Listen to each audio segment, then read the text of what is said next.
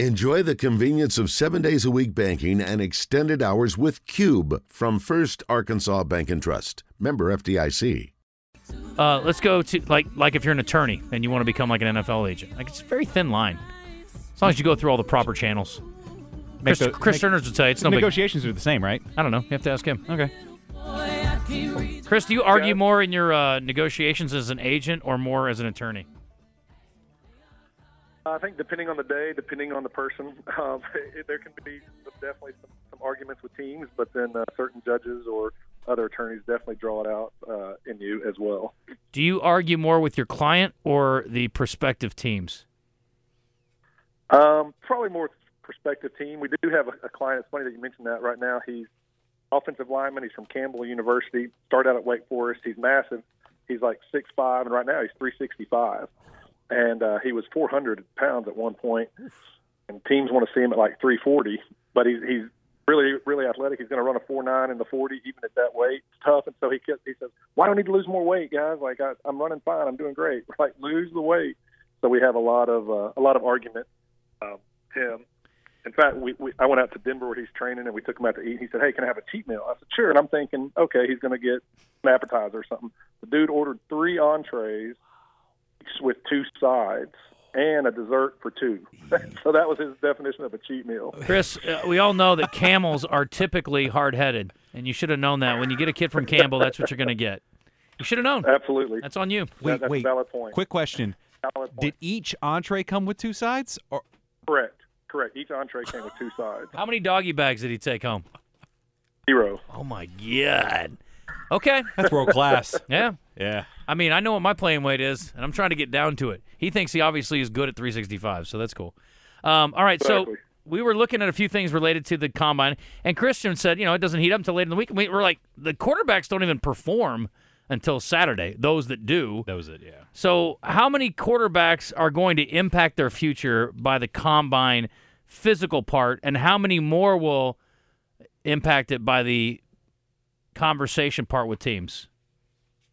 So the vast majority will be more impacted by conversation, interviews, medical checks. I mean, one big factor of the combine that's not publicized uh, for various reasons is the medical testing. We'll have a lot of times where the medical doctor of a team can absolutely mix a player completely off a team's draft board. Now, this happened with Drew Brees and the medical trainer there when Nick Saban was in Miami. That wasn't in the draft process, but in the free agent process. You know, Saban wanted to sign him. They mixed him. He went to New Orleans. The rest is history. But same thing in the draft process. Um, you know, trainer could say or a doctor could say, "Hey, I don't like this guy's shoulder. He's going to have problems," and make the team come off of him. And so, um, interviews, medical, vastly more important. But there will be absolutely some who impact by the physical uh, components of that. You know, teams do love seeing guys compete, even though I get it. It's not perfectly set up for a, a quarterback to throw to receivers you've never thrown with and timing, but teams love to see a guy that's going to compete, go out there, throw the ball, um, and move around. So that they will certainly have some impact physically. Chris, I'm not a doctor, and I, I don't think you are either, but you will know the answer to this question. They have one day scheduled for general medical exams and one day for ortho. I'm like, once you got the guy in his underwear, why don't we just check it all out at the same time? that is a good question. However, uh, problem is you've got 32 teams and 32 teams doctors that are looking at these guys, and they some of them want different tests done, some of them want different scans done. I agree with you. Be seems like it'd be much more efficient that way, but um, they're just doing so many guys all at once that I guess they just divide it up. I'd rather see them do less guys in one day and then the other half the guys the next day, but but it's not how they do it for some reason. What's the extent of of these exams? I mean, will they give like X-rays, or how how deep in terms Oh, of yeah. scans will they give them? MRIs? They'll do yeah, they'll do X-rays, MRIs. Now, depending on certainly if you've had what they'll do is they'll pull the history from the player at school. So if you've had, for example, let's say a player missed a game for a shoulder injury, they're going to do everything to that shoulder possible. They're going to have you do functional movements. They're going to do X-rays, MRIs, everything to that shoulder. Just the average Joe walking in is not going to necessarily probably get a full slate of X-rays and MRIs um, unless a team you know has a suspicion. But they will get most of them will get some X-rays, and then like I said, they could get MRIs. They could get um, other things. We had one guy get a uh, first he got an EKG on his heart, didn't show up. There's some irreg- irregularity showed up, so he had to get a um, cardio MRI, and which was like a whole nother level. I mean, it was insane. It turned out it was fine after that, but so yeah, if, they, if something else pops up, and they'll go do more testing. It, it is pretty rigorous and crazy. Are players that are invited required to attend? They are not. Okay. Um, they are not required to, but um, it's obviously a pretty pretty bad X if they don't attend um, Well- for teams because they feel like they're hiding something or you know something like that. Yeah, I asked that because in the past the NBA Combine it changed this year, but they people were invited, they just wouldn't come, they just wouldn't go to it. But now they're required to. Not doing certain physical things I can understand, but just not going, Chris, I got to think that's a bad look overall. Yeah, that's what I like. If you don't, if you just don't show up, you're definitely teams are like, okay, this kid's hiding something. Like, what is it? What's going on here? You know, why doesn't he want to come interview? So definitely creates a, a bad instance. If you, I mean, there's been a few guys actually out of the combine, um, not by their choice. If you remember a couple years ago, the Alabama guy actually got mad at the medical because he was sitting there waiting for eight hours. and you know, he went up and asked the nurse, "Do you know who I am?" And he's like, "No, I have no clue who you are." And he pushed the nurse and got kicked out of the whole combine. You Oh, know, on the first day. So it's uh, there have been a few of those. Yeah. That's a bad look, but I like the aggression. Uh, talking to talking to Chris Turnage on the Brandon Moving and Storage Hotline. If you're just tuning in, NFL agent and attorney, um, let's give me kind of the overview on Razorbacks and what kinds of draft potential we've got there. Who do you expect to go off the board first, and how many do you think have the potential to go before the end of the draft? Yeah, so you got five Razorbacks here, uh, two offensive linemen, um, with Brady Latham and Beaux Limmer, and then you got um, two defensive players with uh, defensive end corner. You got Cam Little as a kicker. Um, really and truly, I mean, I could see a, an argument for any of those five to get drafted. You know, singularly, I don't. There, I don't think there's a chance that all five of them get drafted. Um, you know, at the end of the day, but I do think you're going to see, you know, two two to three of that of that group probably get drafted. Um, I don't know that there's any other Razorbacks that have a great shot of uh, of getting drafted um, outside of the, the five that are at the combine um, this year. You know, I will say it wouldn't it would not shock me to see Cam Little be the first of that group off the board. Um, it would not be a complete surprise. I mean, you saw last year the 49ers jumped up in the third round to take Jake Moody.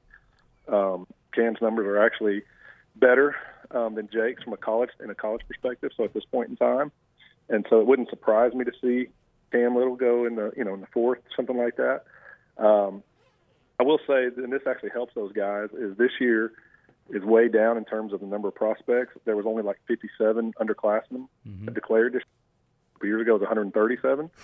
Um, a lot of that being NIL and guys getting to come on the buzz for those lucrative NIL contracts with you guys and staying.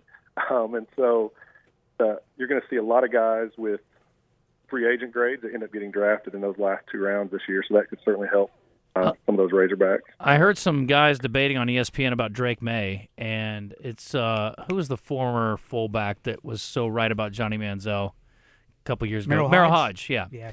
Uh, and he is real down on Drake Maye, but then some of the guys in the ESPN set basically said that's idiotic, and uh, he's very athletic and he does all the things. Do you have an opinion about him one way or the other? I like Drake Maye. Um, now I've never sat down with him in a room or anything like that to know his acumen as far as drawing up plays or whatever. I do like him just watching him.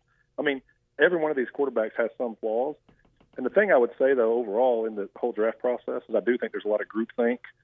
The media starts pushing a guy, starts talking about a guy, and then you see teams like, yeah, I, I like that guy too, kind of or whatever. Um, and so I do think there's a lot of that. But I, I do think Drake Maye is good. Me personally, I think he's going to be a top five overall pick, um, probably number two or number three um, overall if I had to speculate. But I, I do like him. Chris, we know that there's some criticism around the combine, how it's a bit archaic.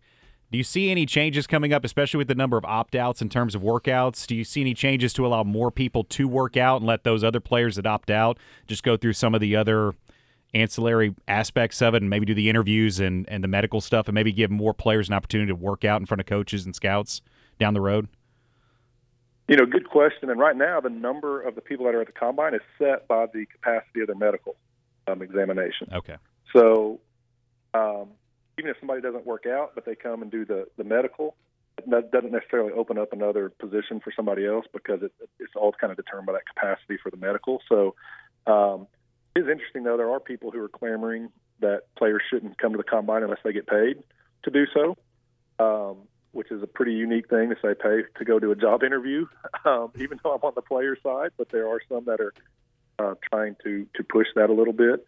Um, and you might so you might see that um, with kind of today's empowerment at some point. You might see something there, uh, but I don't think you're going to see him open up too many more spaces um, necessarily. Now they did do one thing different this year where they had a specialist showcase. So, for example, there were two punters and two kickers invited to the actual combine. So they're going to go through the interviews and the medical. But then they invited a total of five punters, five kickers, five long snappers at the end of the combine to come and just do a workout, but they don't participate in the other stuff. So to answer your question, Chris, you might see some of that maybe where they bring a few more in, you know, at the end or something, and just do some some workouts, but don't don't actually participate in the you know in the original part. Do you expect Caleb Williams to be the number one pick and them to find Justin Fields a new team? You're assuming Chicago's going to have the number one pick. Yeah. Yeah, I do expect Caleb Williams to be the number one pick. I personally wouldn't take him number one, but I do expect him to be that. Um, and I do think, as of everything I'm hearing right now, says that they're gonna they're gonna trade Justin Fields and, and take Caleb Williams. I do think you have a few question marks. You know, Caleb Williams coming out saying whoever drafts me wants to own part of their team. Has that ever been uh, some of this corroborated kind though? of stuff. I, I mean, I've heard it, it's fact. Okay. Um, is what I, I want to. I have. I have not personally heard that, but but from what I've been told, I've heard that that was a fact. Chris, uh, from from one of my connections. who's the number one pick then, in your opinion, if you don't think he is? Um, I mean, I would probably take Drake Maye over Caleb Williams. I know it's unpopular, but I would personally probably do that. I Number one? at- Or would you take somebody else I don't know. one? I'd take him number one. I'm just saying I would take him over. I think I'd He's your top Caleb quarterback? Williams. You also got to look at him or, or Jayden Daniels. I like. And look, I, I don't think I don't think Caleb Williams is a bum, but I, I just I don't think he's um, I don't think he's the caliber of some of the other previous you know um, cornerstone quarterbacks necessarily. Gotcha. That makes sense. Uh, last thing here, any small school guys? That's always fun to keep an eye on. And I know you've done a great job representing some smaller school guys. Anybody we should keep an eye out for? Um, you talking about kind of Arkansas connections? Yeah, whatever, whatever you're, whoever you're repping or somebody you know of. Um, so I'll, I'll tell you, Andrew Hayes. Uh, he Yep. was a transfer from OBU to UCA. You're probably very familiar with him, Justin. I am very Um, familiar with him. He is he is uh, getting some love. Um, in fact, the uh, Seattle Seahawks called me two weeks ago, and um, he said, "Man, I'm just watching film." He's like, "Don't tell anybody else about this guy." And I'm like, "Oh, okay." As his agent, I certainly won't tell anybody else about him. Like, you know, you can you can certainly. So uh, he said, "We're coming to his pro day. We, you know, we think, we think he's going to run the four fours," and so he was uh, he was very excited about that. So he's a guy from an Arkansas connection. I think that maybe keep uh, keep an eye on. When's his pro day? Um, it is the 26th of March. Okay. Very good. Uh, we got to run, Chris. Thanks so much for the time, man. I know you're going to be busy this week, and uh, maybe we can catch up after the combine's over and get some thoughts. Yeah, would love to. All right, buddy. Appreciate it very much.